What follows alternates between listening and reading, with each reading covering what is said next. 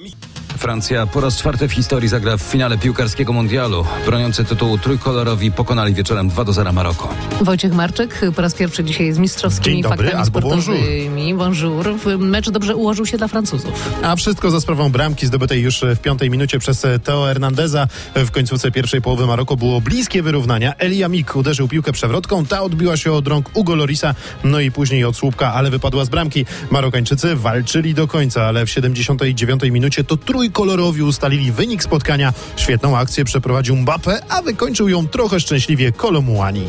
La France peut faire un historique. Francja może osiągnąć historyczny wynik, jeżeli obroni tytuł. Kiedy patrzy się na to, co Francja osiągnęła przez ostatnie 20 lat, trzeba powiedzieć, że jest to obecnie najlepszy futbolowy naród na świecie. I jestem z tego dumny, bo wychowałem się we Francji i należę do tej szkoły trener trenerskiej, mówił po meczu Walid Regragi, trener Maroka, który docenił grę także swojej drużyny, dla której awans do najlepszej czwórki mundialu jest już historycznym wynikiem. Maroko o brązowy medal Mistrzostw Świata w Katarze zagra w sobotę z Chorwacją, zaś w niedzielę wielki finał pomiędzy Argentyną a Francją. Polskie zespoły z kolejnymi zwycięstwami w Lidze Mistrzów Siatkarzy. Aluron CMC Warta Zawiercie 3 do 0 pokonała Hebar Pazardzik z Bułgarii.